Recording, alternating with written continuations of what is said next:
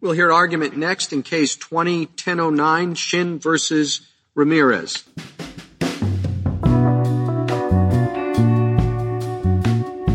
Hey everyone, this is Leon from Fiasco and Prologue Projects. On this week's episode of 5 to 4, the hosts are talking about Shinn v. Ramirez. This is a case about whether or not you can challenge a conviction with new evidence if you have the misfortune of being assigned a bad lawyer not once, but twice. Barry Lee Jones was sentenced to death for killing a four year old girl. But just a few years ago, a judge tossed out the verdict and ordered a retrial because of a shoddy defense. Today's ruling means that retrial won't happen. Jones, the defendant in this case, is now sitting on death row. And thanks to the court, a judge has never and will never see the evidence that could clear his name. This is 5 to 4, a podcast about how much the Supreme Court sucks.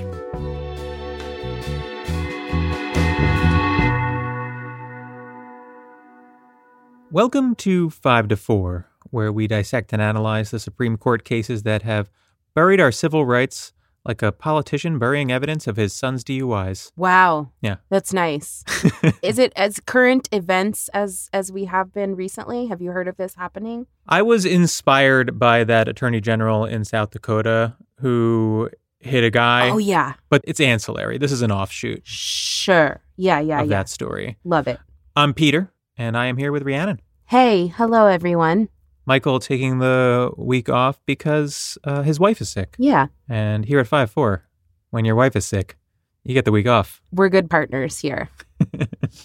Today's case is Shinn v. Ramirez. This is a case from just a few weeks ago about whether, after you've been convicted for a crime, you can bring a habeas corpus claim arguing that you received ineffective assistance of counsel. hmm We'll break down what that means shortly, but the real question underlying this case is if a convicted prisoner has evidence of his innocence, never before seen by a court, does he have a constitutional right to have that evidence seen and evaluated? Yeah. This is actually a couple of different cases consolidated, but we are going to focus on a man named Barry Jones Yeah. who was convicted of the brutal 1994 sexual assault and murder of a four year old child.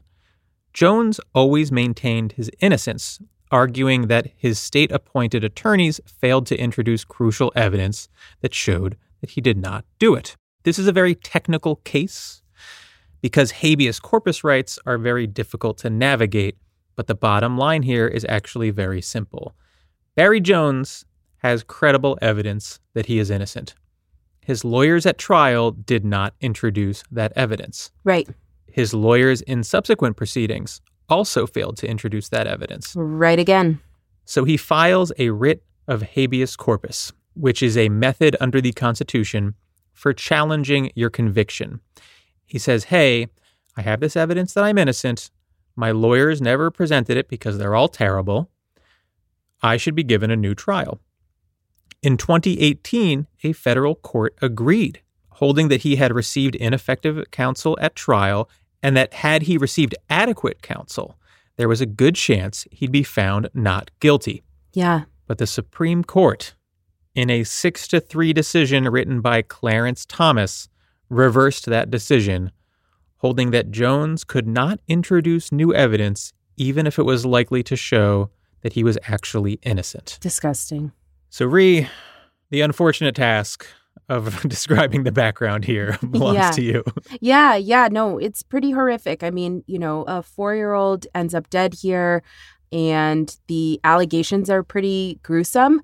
But it is important to remember, you know, what we're going to talk about in this episode is that Barry Jones has evidence that he's innocent of this, right? So stay tuned, I guess. so Barry Jones was arrested in 1994 on May 2nd in Tucson, Arizona. Earlier that morning, the body of his girlfriend's four year old daughter, Rachel, was found in the trailer where Jones and his girlfriend lived. Now, Rachel had died of a rupture in her small intestine that developed into a fatal condition called peritonitis. Immediately, though, police assumed that Rachel had been sexually assaulted and beaten, and they also immediately assumed that Barry Jones did it. Barry Jones went to trial and received terrible representation at that trial, like Peter previewed. His lawyer did no investigation to look into the police's investigation. His lawyer did not point out that Barry Jones was the sole suspect that police had, never looked at anybody else. The lawyer didn't speak with or call a medical expert to the trial who could review the child's medical records and the autopsy report. The lawyer also called no witnesses at trial except for Jones's other 12 year old daughter. And that 12 year old daughter uh, today is an adult, and she says that she was completely unprepared for that experience, that the lawyer didn't prep her at all for her testimony.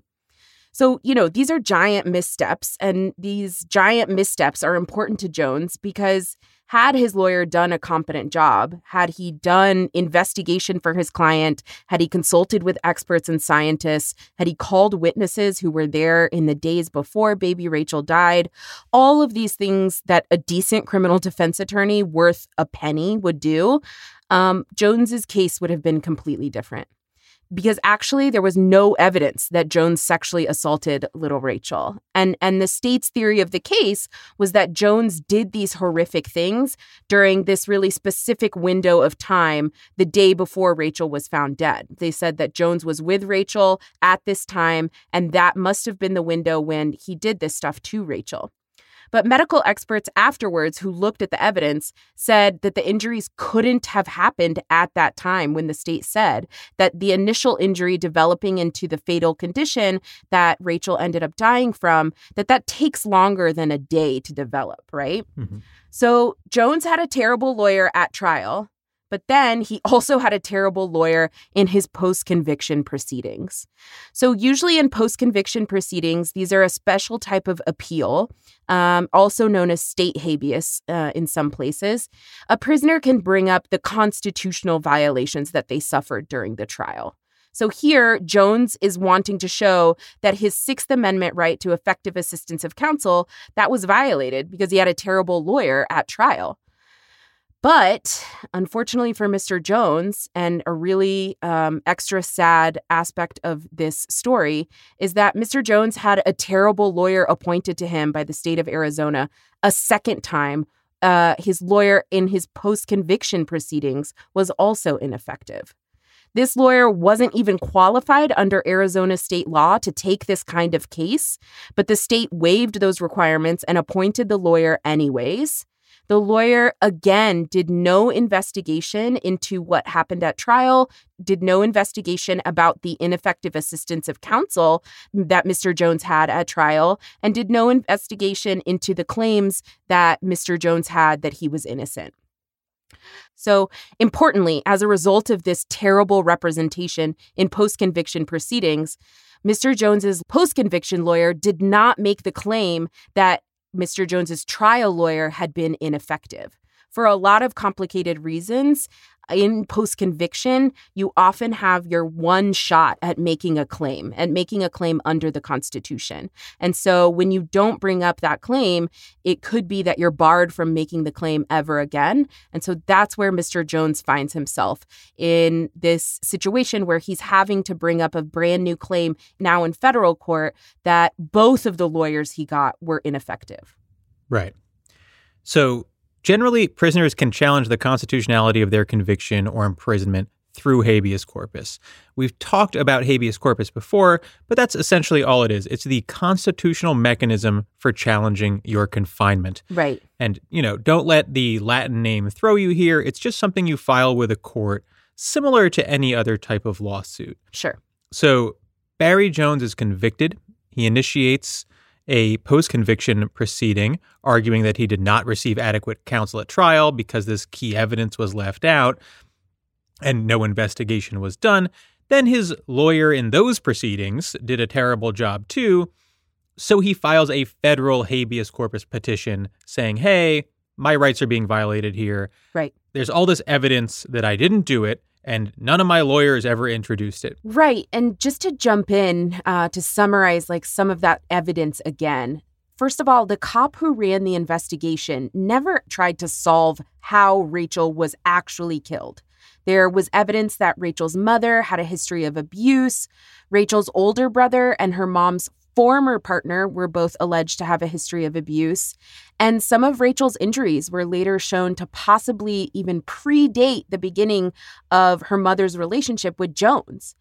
There was also forensic evidence that was just totally lost. Plus, the jury never heard from any of the forensic witnesses. Basically, you know, the cops were just fixated on Jones from the beginning and they didn't follow up with any of these other leads. Plus, on top of that, his shitty lawyers never called any of that into question. Right.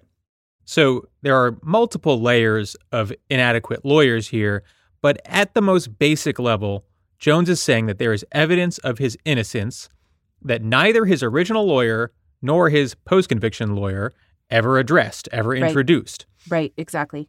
Under the Constitution, Jones should be able to challenge his conviction on the basis that his lawyer was inadequate.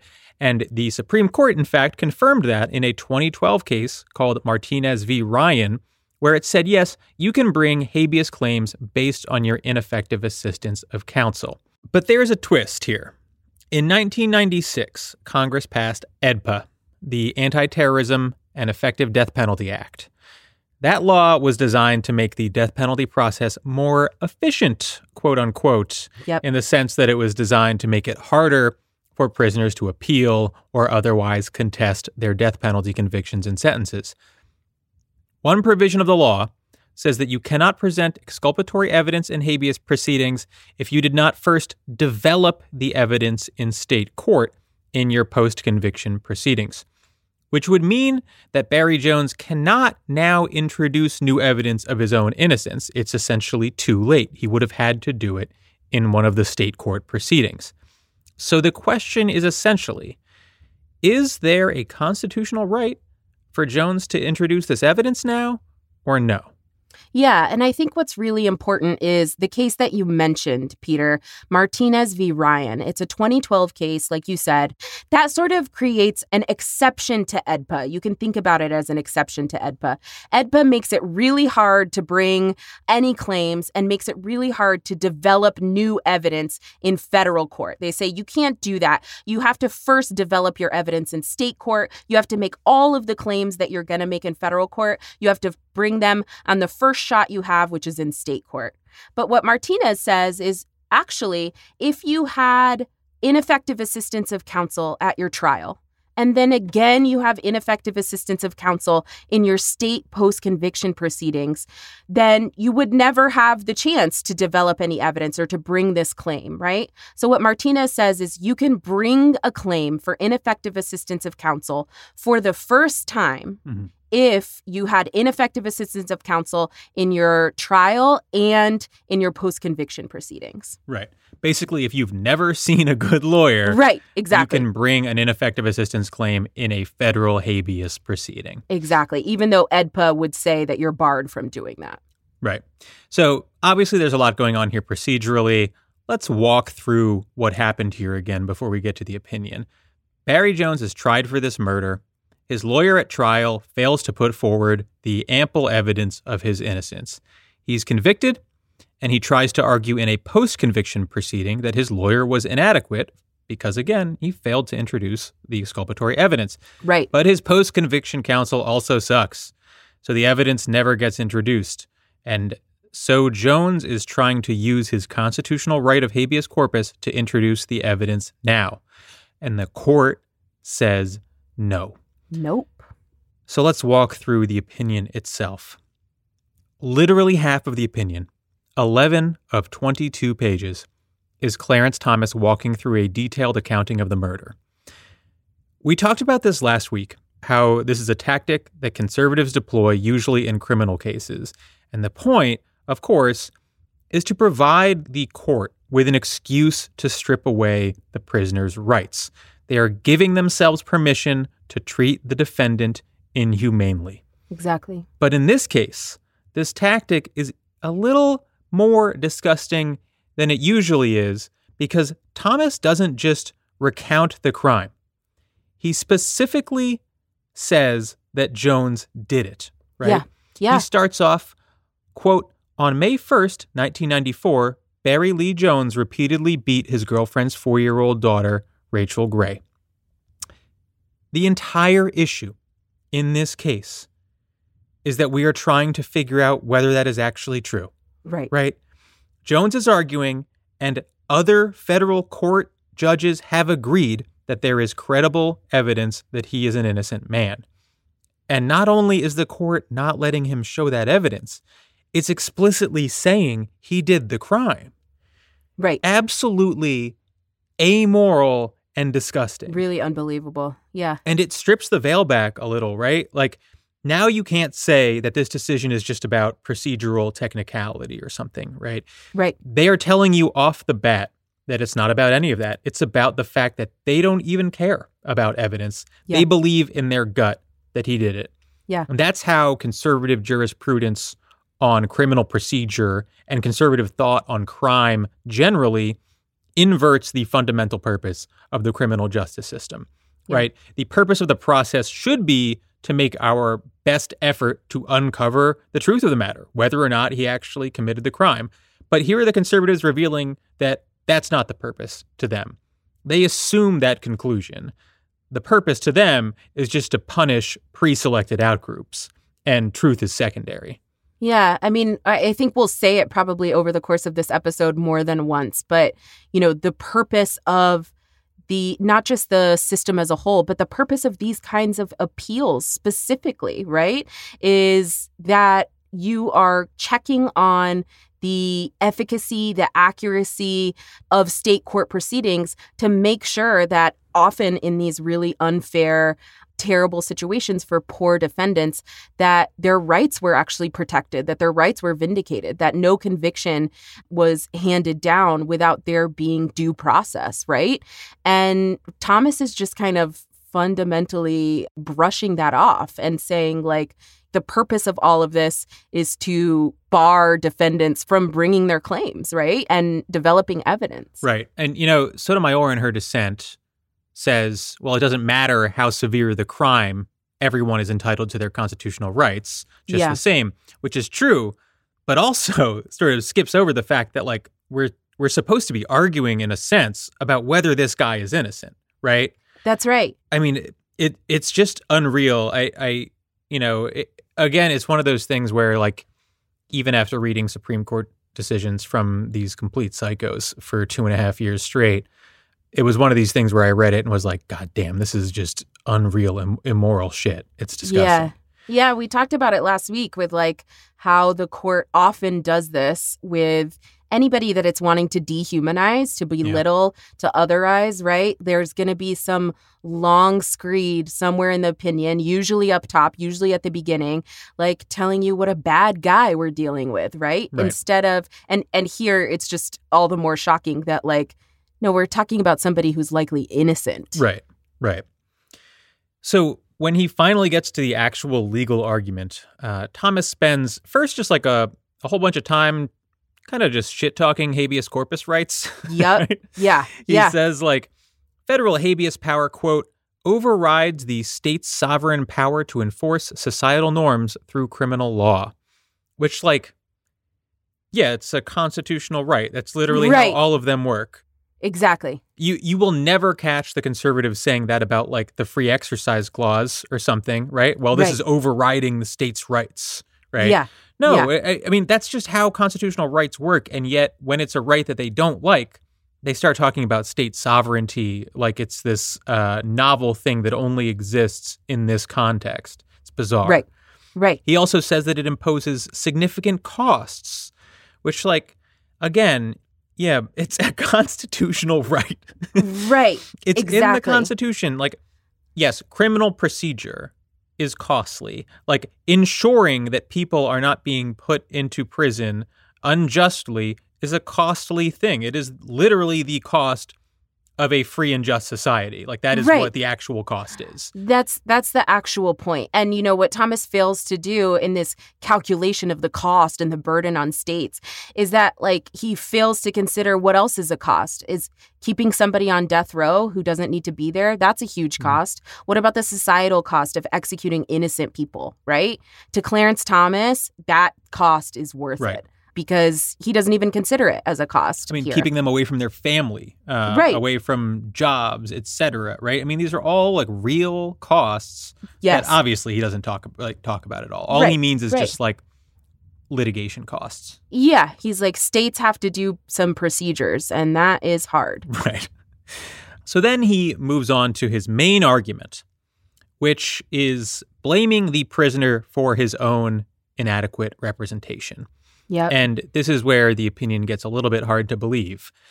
Thomas argues that the prisoner himself is at fault for the failure of his lawyer to introduce the evidence of his innocence. So, literally blaming the lawyer's failure in representing the defendant on the defendant himself. yeah. That is not an exaggeration of the holding here. Here is a quote Post conviction counsel's ineffective assistance in developing the state court record is attributed to the prisoner. Unquote. Period. He says that it is the prisoner's obligation to develop the record in post conviction proceedings, meaning it's his obligation to introduce any exculpatory evidence. If he doesn't, he's out of luck and it's his fault. Right. Now, if you're thinking, why is Jones at fault for his lawyer's mistake? Doesn't he have a right to a competent lawyer? That's a good instinct, you know? Yeah. Great question. Mm-hmm. The reason given by Thomas is that under court precedent, the Sixth Amendment, which guarantees a right to a lawyer, only applies at the original trial. There's no specific right to counsel in post conviction proceedings. So, in the first trial where he was convicted, he had a right to an effective attorney. Right. But in the post conviction stage, the constitutional right to an attorney no longer applies. And therefore, the prisoner is responsible for whatever happens. So, Jones had a trial with ineffective counsel, failed to introduce the evidence of his innocence. Then he had his post conviction proceeding, where that lawyer also failed to introduce the evidence. And Thomas is saying, well, the first lawyer messing up isn't your fault, but the second one is because you're responsible for your lawyer's mistakes in post conviction proceedings. So you had your chance to introduce the evidence, but you didn't. It's your fault. You're out of luck, even though it was probably functionally your lawyer's mistake. Yeah, it's absolutely the lawyer's mistake. Plus, while Thomas is imputing all this responsibility onto Jones himself for the terrible post conviction proceedings against him, where is Mr. Jones? What could he be doing? He's literally living on death row. Like he's Right. already been convicted and sentenced to death. Like, how is he supposed to investigate? How is he supposed to, you know, develop these claims other than through his attorney? Right. And yeah, you know, if you take a step back from this and you're just like, I don't get it, like there's two there's two proceedings and he has bad lawyers at both and like one's his fault and the other's not and the constitution applies to one and not the other. Right. This is just a maze of garbled nonsense. Right. Yeah, you know, again, good instincts. That's correct. This Yeah. is in fact Yeah. a maze of garbled nonsense. Yeah. So the holding of the court here, functionally, is if the state appoints you enough bad lawyers, one after another, at some point you're screwed and the blame is placed on you. There's Mhm. nothing you can do, even though at every single nodal point of your criminal prosecution, you've been denied your right to an adequate attorney. Insane holding. An Yeah. insane holding. Like, Yeah.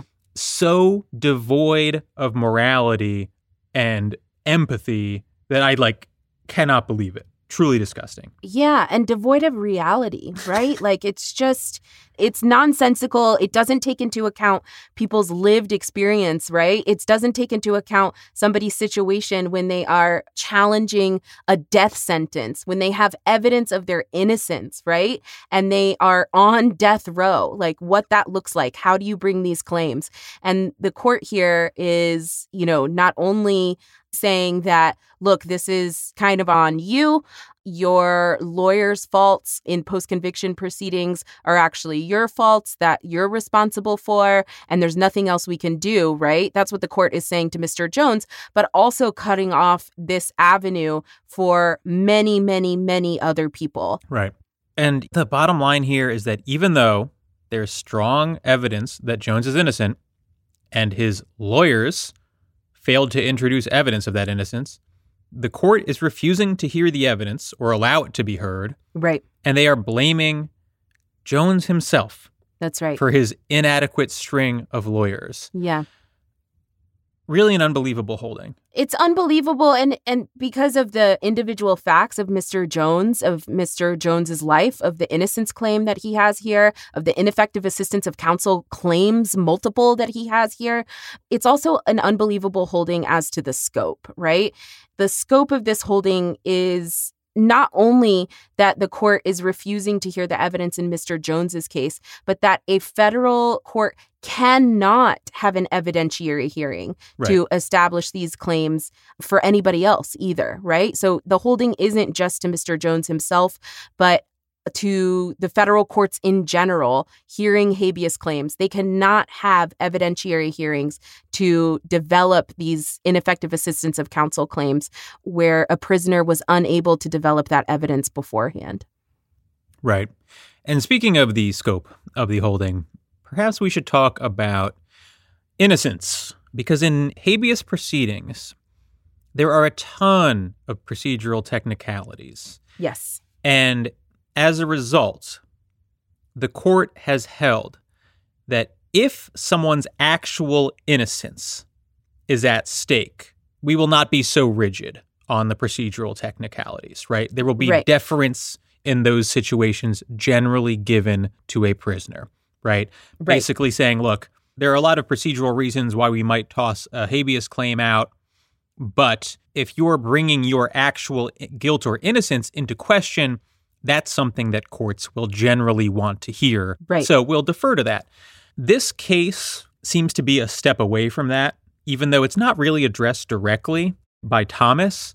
It seems to me, and like the actual innocence thing, it's something that's been kind of trickling around the jurisprudence for a couple of decades, but only really firmed up in the past decade or so. Yeah. So this is something that it seems like the conservatives might be ready to abandon, which would be a really, really unfortunate turn in an already sort of brutal area of the law. Yeah, yeah, I think that's right. I think that's one of the fuckface Scalia's legacies. Yep. He was somebody who said multiple times that new evidence of innocence isn't enough to get you into court in habeas, in federal habeas. And yeah, it absolutely seems like the conservatives are poised to. Someone like Neil Gorsuch seems to be somebody who would like really latch on to this Scalia Jr. stuff. yeah. Yeah.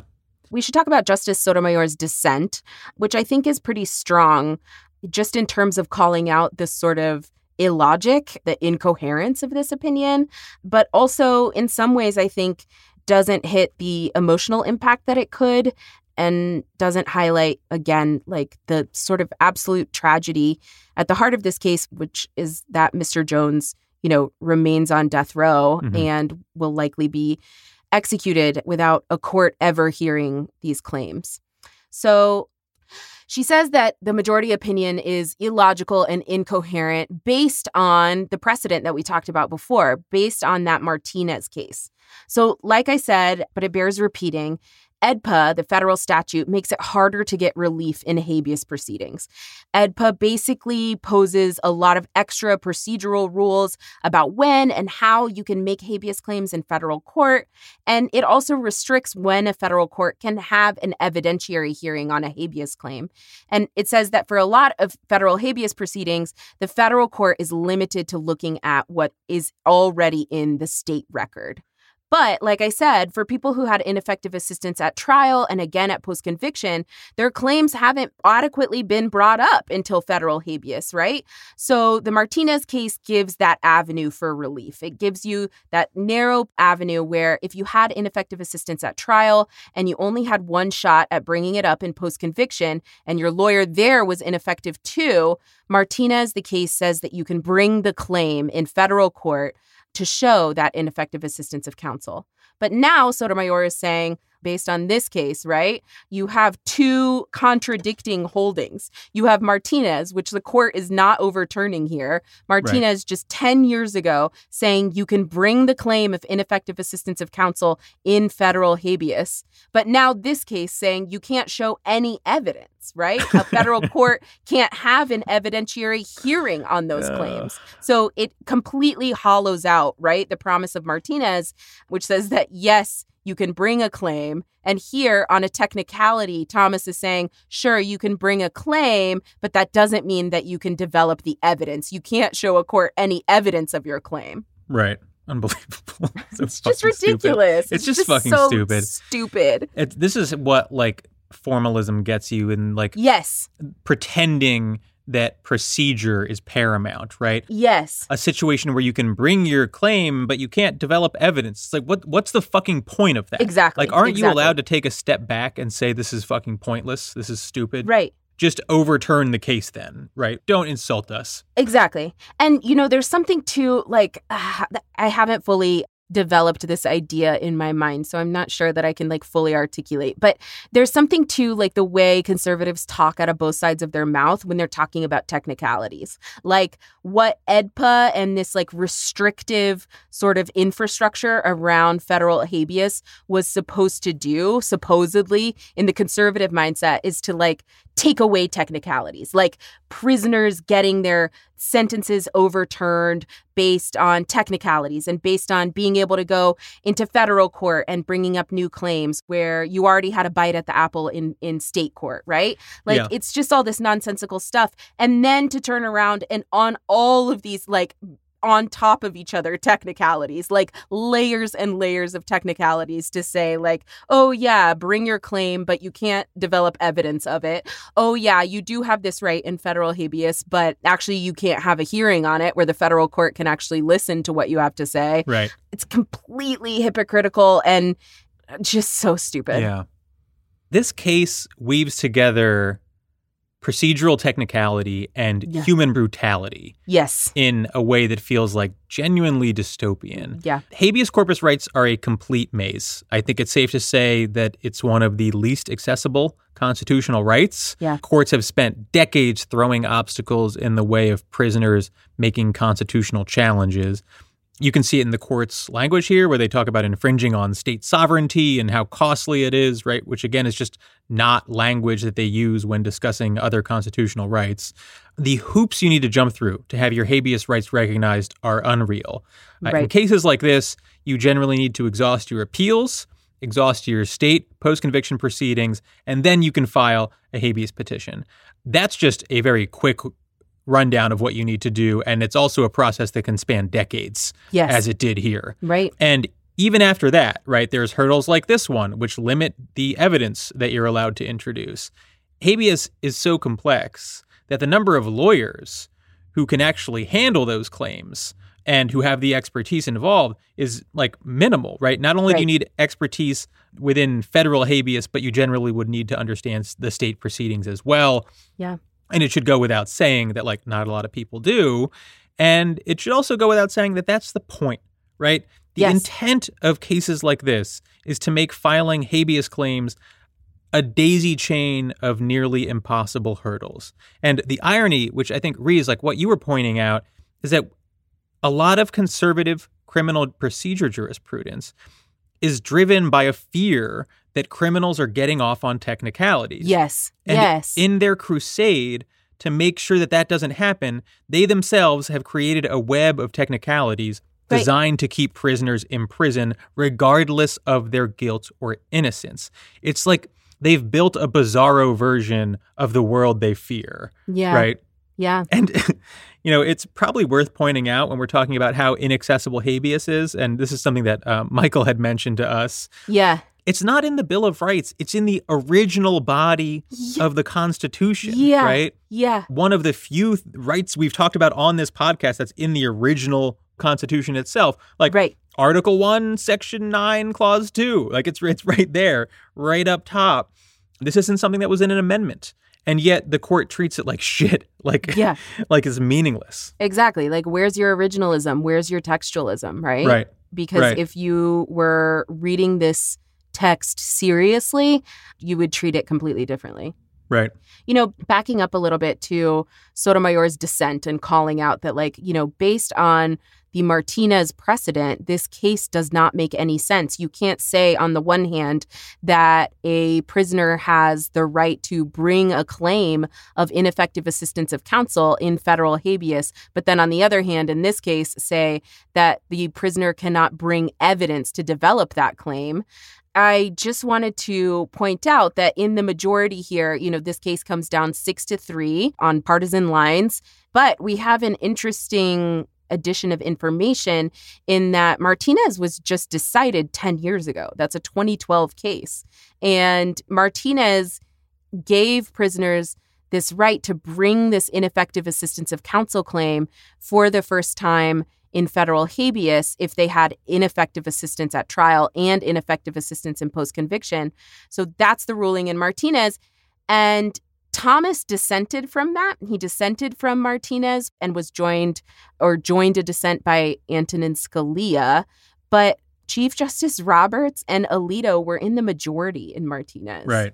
And so here they're with Thomas in the majority that basically guts Martinez. And it just sort of shows like how brazenly hypocritical they are, right? Yeah. They're effectively overturning their own precedent here. They're becoming polarized just Yes. like the rest of the American public, right? I mean, it's right. Yeah. it's true. yeah. And I, I often have this theory in these cases that Roberts prefers a 6 3. Yeah. It looks less controversial, right? Right. And makes it look like there's less division at the court.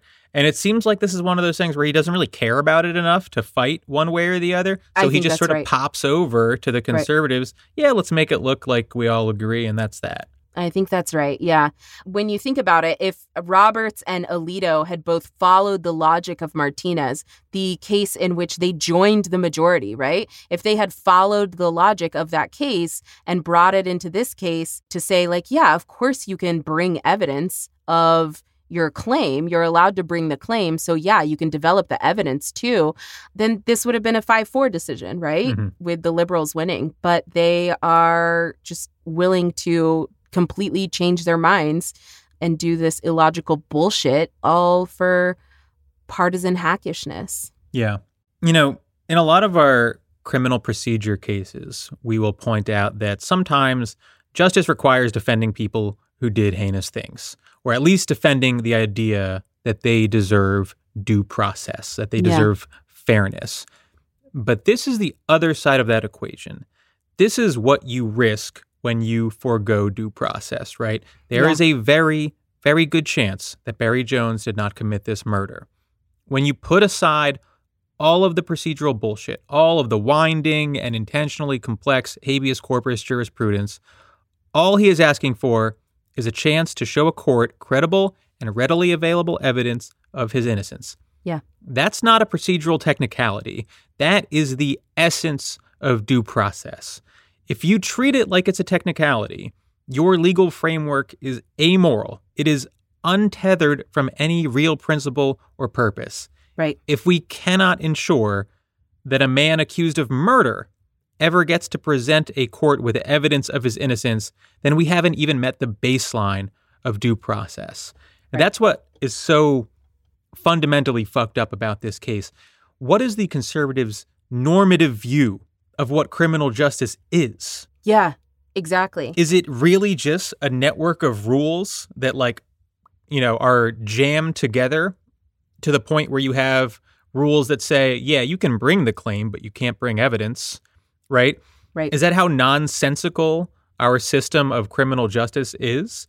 If you believe that we should be trying to understand truth, trying to figure out what happened so that we do not punish innocent people who did not commit the crime that they are accused of, is it really a leap to say that we should be allowing this man to present a court with this evidence? I mean, this one feels so fundamentally fucked up because I don't know I don't know what purpose is being served other than pure brutality by the conservatives' position here. Yeah. Other than the idea that rules and procedures in and of themselves are more valuable than human life.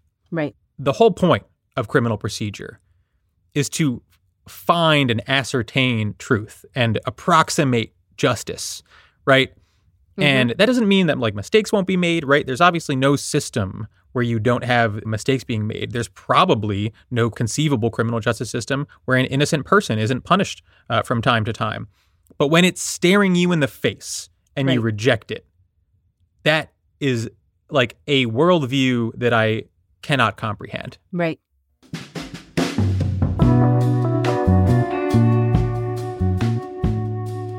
All right, next week, uh, we're going to um, spend the rest of the summer doing all the cases that are going to be uh, dropping in the next couple of weeks, you know? That's right.